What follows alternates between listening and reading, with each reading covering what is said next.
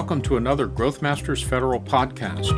Growth Masters Federal is a nationwide community of growth-oriented government contractors, their owners and executive teams, and the professionals who support them. The purpose is to share experiences and discuss timely topics on planning and executing the most effective growth strategies in the complex, highly regulated, but opportunity-rich federal marketplace. Your host is Shirley Collier, president and founder of Scale to Market. Scale to Market helps businesses think, plan, collaborate, and prosper in the federal marketplace by developing and executing data-driven, customized business development playbooks. Today's discussion is on market intelligence, federal procurement data gathering and analysis. Shirley's guest today is Jamie Bratton, president and founder of EasyGovOps. EasyGovOps is a sophisticated yet affordable market research platform combining state-of-the-art data mining technologies with expert personalized research services and a custom client platform for developing and tracking your opportunity pipeline. And now here's your host, Shirley Collier. Enjoy the podcast. My special guest today is Jamie Bratton, founder and CEO of EasyGovOps. Welcome, Jamie. Thank you, Shirley. Before we discuss the role that data plays in the success of government contractors, tell our audience why you started EasyGovOps. EasyGovOps has been in the space for about 11 years. We got into the market intelligence space because we saw a definitive void in a sense of affordable market intelligence, and quite frankly, to provide technology in ways that the other folks that are in the space are not providing. So in that kind of special light, kind of highlights analytics. There's so many different moving components and data strands that it's very difficult to kind of connect those dots. So with human intelligence, with raw data, kind of paint a different picture. Because of the fact that this space is always evolving with new programs coming out on a daily occasion, with the GWACs that are obviously in the space, schedules, it's a very complex space to be in. So we want to provide a competitive advantage with analytics and data. What you didn't say, Jamie, is that you are considered an industry leader. You've taken on the 900-pound gorillas in this space, and you have leaped over them in terms of features and function for a very reasonable price. So I want to ask you some questions from that perspective. Sure. You are highly innovative and competitive in a very good way, which means that you have your finger on the pulse of federal procurement practices. So federal procurement practices have changed over the years. Mm-hmm. It used to be that all you needed was a GSA schedule. Right. So looking in your crystal ball, how do you envision these practices changing in the future? Sure. The main challenge in this space, and this is a huge challenge for government contractors, is because the space is ever evolving in a sense of GSA taking a stronger foothold through their vehicles, through specialized GWACs, through GSA schedules.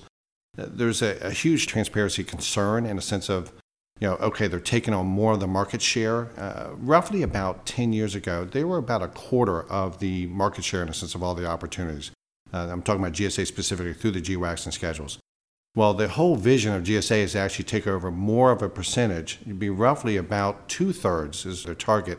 They're still a long ways away from achieving that, but they're roughly about 35 to 40% of the market share now. So you can see a trend. So what's happening is that these one-time contracts that go out into procurement space, and the government is obviously understaffed and overworked in the sense of trying to find truly vetted candidates for these particular opportunities. So they're choosing easier means to be able to procure their needs. The GSA world is trying to develop certain programs to get possible candidates for those particular opportunities. Now, the challenge is, how do you know about these programs? And you have to be kind of in the information pipeline. GSA has a Twitter feed that you can actually see what's happening, get a finger on the pulse of their world. But how do you find out about these different vehicles? Well, schedules haven't changed too much since the dawn of time. There's about 41 schedules in the mix. Each one provides a kind of unique need for a skill set, to be part of that particular schedule. But some schedules, for example, Schedule 70, there's almost 4,000 vendors, qualified vendors on that schedule. It's highly competitive. Exactly. So 4,000 vendors and you're one, how to compete with 4,000 people in one procurement opportunity. So there's a challenge in that world. But, the cool thing about schedules is it's treated just like a GWAC, a government-wide acquisition vehicle, where you get on a particular schedule and any agency can be able to find you and still be able to procure their needs. But government contractors love the fact they can deal with one contracting officer be part of a pool of 7 candidates, not be part of 4,000. And statistically, their odds are obviously going to be much better. And it's a government-wide, exposure as opposed to one particular, particular agency. So, again, it's a checks and balances. You got to figure out what's best for you as a government contractor. How can that government agency, especially if you're focusing on one or several, find you and actually procure those particular goods through you or services through you? So Jamie, you mentioned about the GSA having a GWAC, but there are other agencies, aren't there, that also have GWAC? There is a GWAC called VETS, which is obviously geared for the Veterans Administration. It's a vehicle and a means for the Veterans Administration to be able to procure their services or goods through that particular vehicle. Mm-hmm. The VETS vehicle, you have to be a SDVOSB. 99% go through that. They do have drips and drabs. About 1% go to VOSBs, veteran mm-hmm. and small businesses. But their primary focus is SDVOSBs, yeah. as it should be. Yeah, service disabled. Absolutely. And there's other GWACs that are very unique in stature. There's Alliant 1, there's Alliant 2.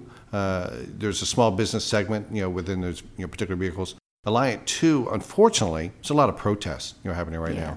So with that being said, they're still trying to iron out the protests in the sense of the pool that's already been accepted. Yeah. And that's one of the biggest pet peeves in the procurement space is, unfortunately, in the last several years, there's been a tremendous amount of protests mm-hmm. that the non-participants are throwing their arms up in the air. And it's putting a halt on those programs altogether. What do you think is the basis of those protests? Well, it's unfair practices in a myriad of different ways.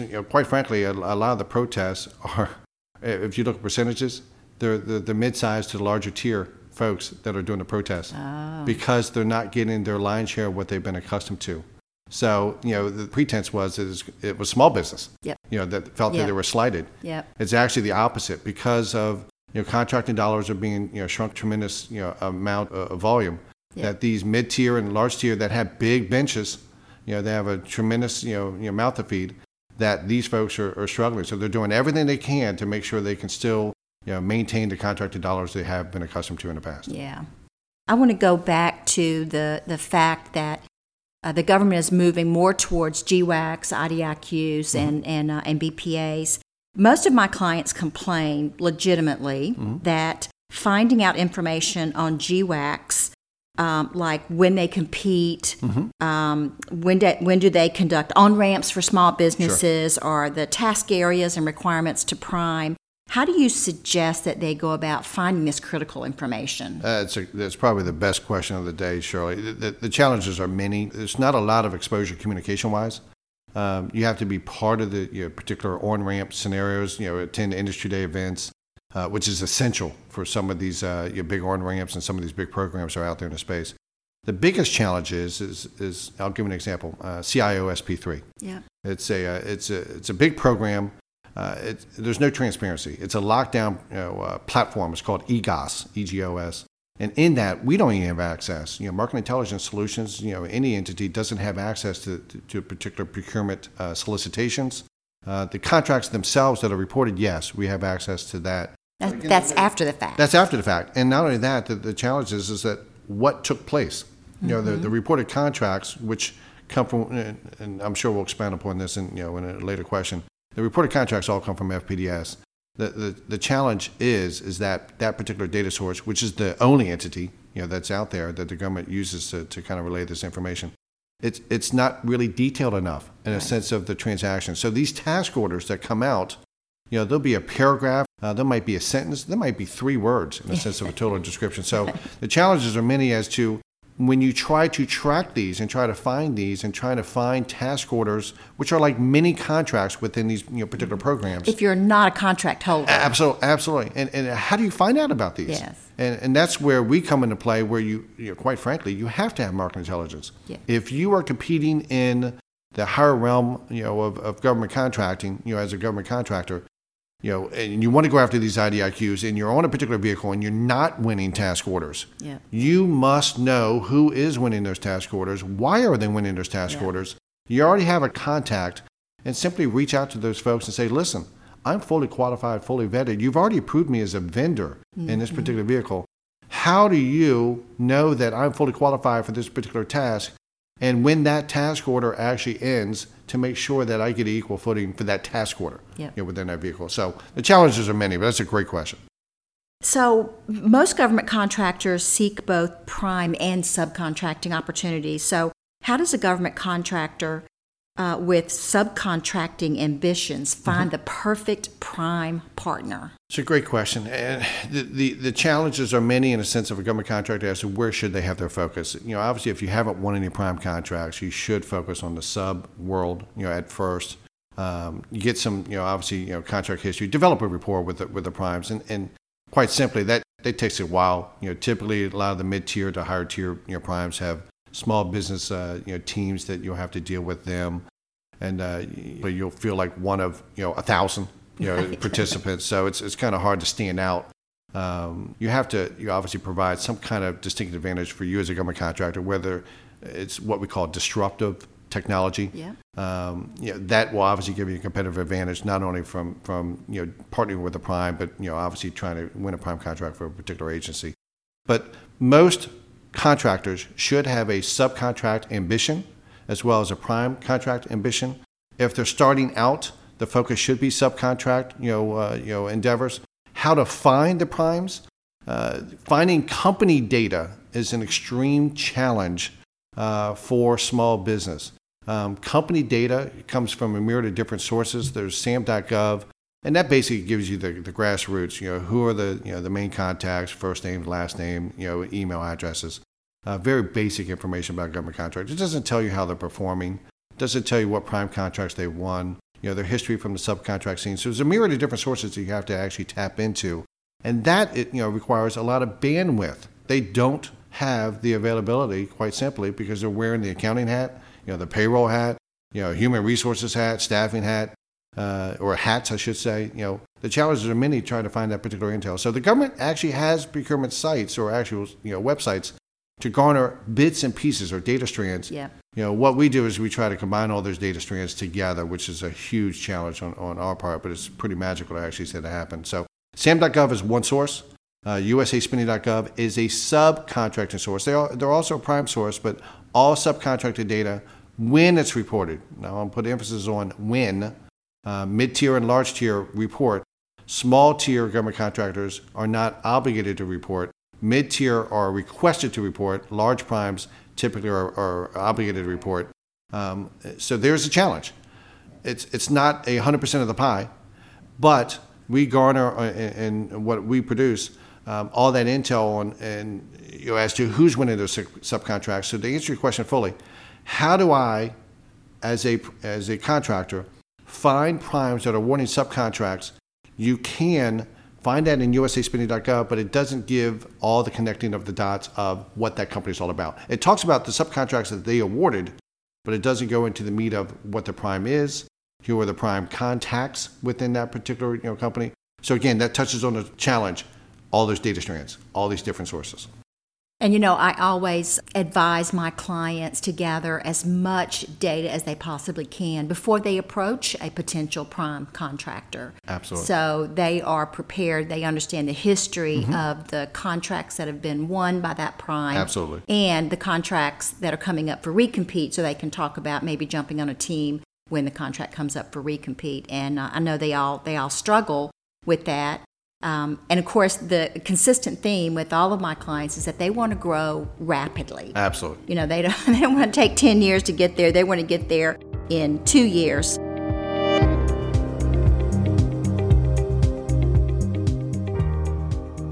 Today's podcast on market intelligence is brought to you by Scale to Market, helping businesses thrive and grow in the federal marketplace by developing and executing data-driven, customized business development playbooks. Shirley Collier is your host, and her guest today is Jamie Bratton of EasyGovOps. Now back to the podcast.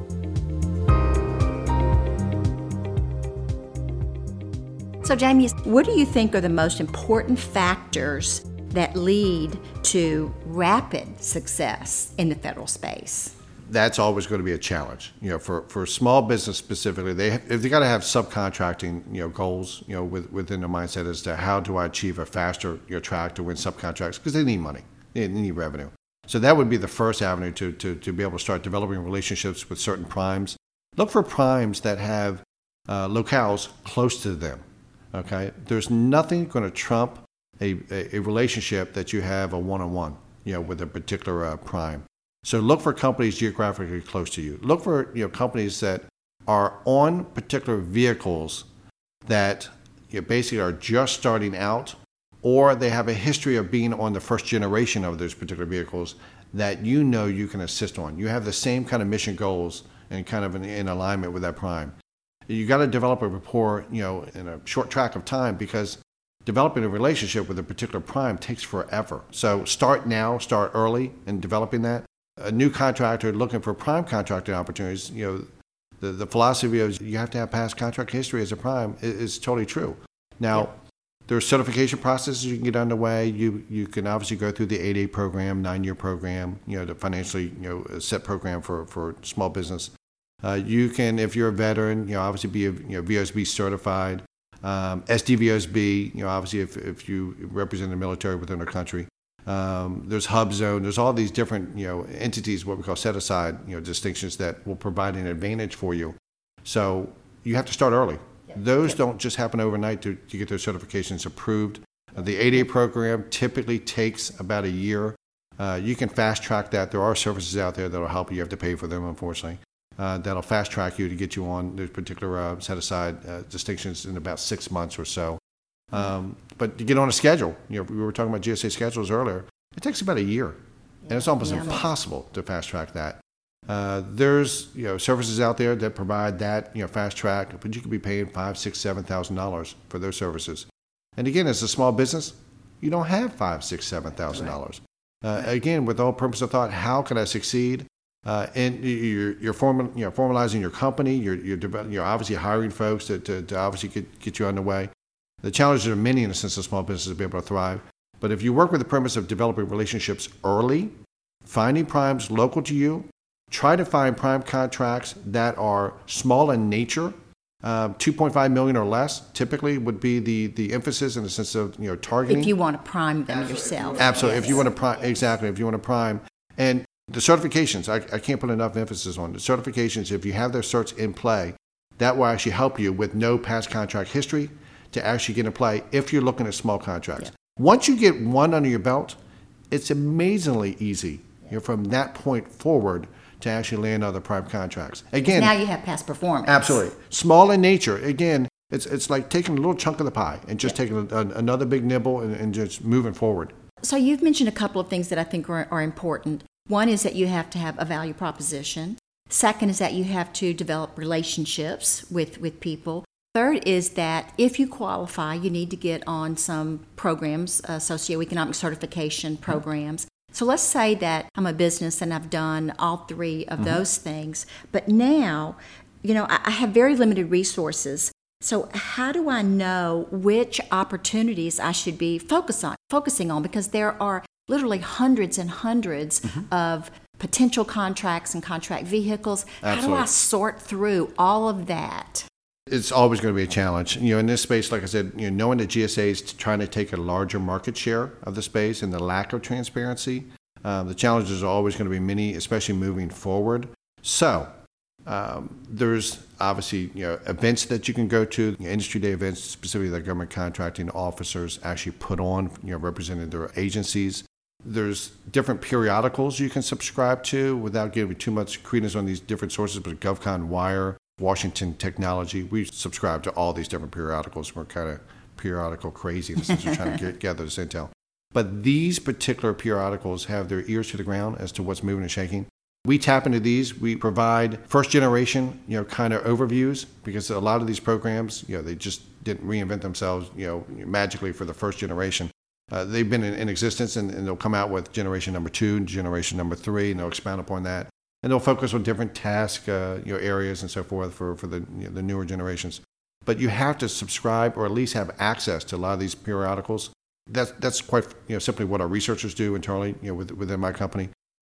On average, and this is a really good, you know, statistic, about 40 IDIQs come out every single day on average. Wow. Within those 40 IDIQs, some of them might be second generation, third generation, and so forth. Some of them might be on-ramps for future big programs. And the challenge is, how do you find out that they are an ORMAMP or they are an IDIQ. Well, there's ways you can obviously do a keyword search, IDIQ and FBO in that particular search, but it will give you no intel in a sense of the first generation, who are the players. You know, knowledge is power in this particular space. You have to know who the players are on the prior generation of that particular program that's new and upcoming. So, and who were the favorites in that previous award? If there was 8 players and 7 of them were major participants, 1 unfortunately didn't win any task orders, you need to know that. So the bottom line is again, knowledge is power. Periodicals really help us internally for that intel. Yep. So I want to elaborate a little bit on that intel. How do contractors find out not only which agencies are buying what they're selling, but the people within those agencies that they should be talking to? Great question. The biggest avenue besides the periodicals that we tap into is we look at the forecast. The forecast for each agency is publicized for the most part. I would say 95% of the agencies actually go through channels to publicize them. The other 5%, like DISA, for example, you have to turn 42 rocks to be able to find it. It's unfortunate, but it's just the way it is.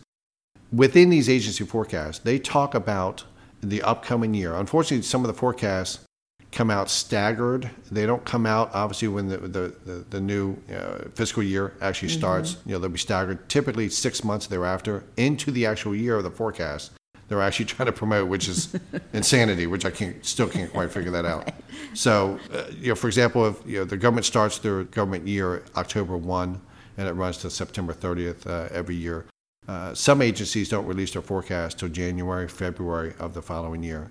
I've seen them as late as April. Absolutely. April, quite simply, DISA is one of them that comes out in April. So how do you find out, for the following year forecast when there's a 6 month stagger, situation as to what's moving and shaking? So these unique programs, unique IDIQs are coming out and play, but still tap into it because, as I shared earlier, there's delays, there's protests.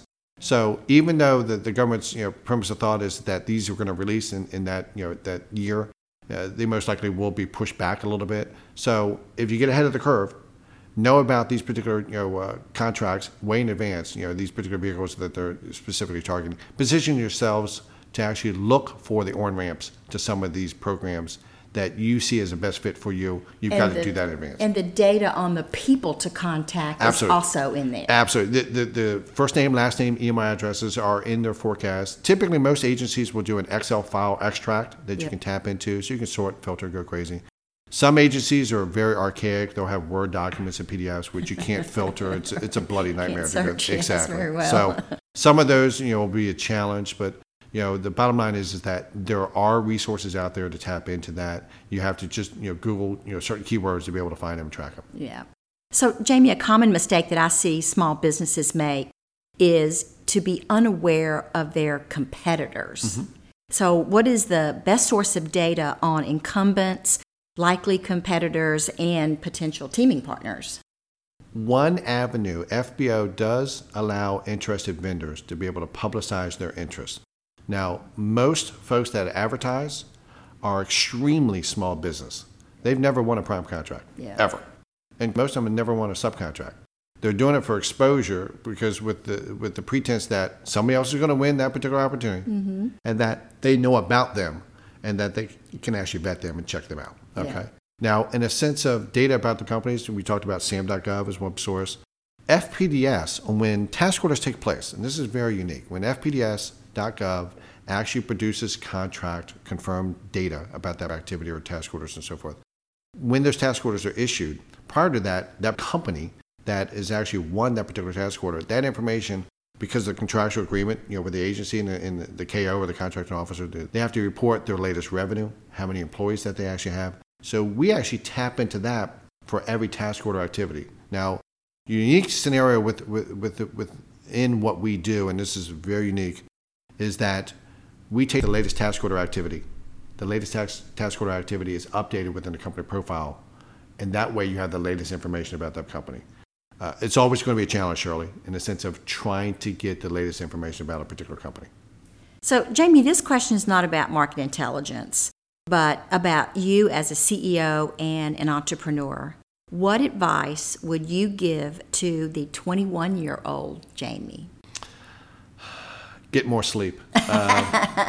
This space is, like I said, it's ever evolving because you're dealing with so many different government agencies and their forecasts and the dynamic situation of customers that have retired colonels and generals running their companies that have very high needs of specialized intel about these certain programs, and you always have to stay in the know. Yeah. So the challenge is that you have to have a big bench to get all this information disseminated through it. Yep. Yes, and the challenges are many in the sense of, how can I pull all these different data sources, compile everything together, paint a big picture, and then have all these moving components. Like for example, data feeds are coming in that happened this morning, 2, 4, 3, 4, 5 o'clock, this morning, of new opportunities that could be 2,000 opportunities that hit the space just this morning. Yeah. And some of these opportunities are going to be big in nature. Some of these are going to be building a fence in Des Moines, Iowa. Nobody really cares. But some of these are very, very important. And then how can you get this information out to the masses? Yeah. And that's that's always a challenge in the sense of all these moving components. So Jamie, it's time to wrap up. Thank you so much for your insights today. Folks, to get in touch with Jamie or to review the EasyGovOps software, go to easygovops.com. That is EasyGovOps.com. This is Shirley Collier signing off for now.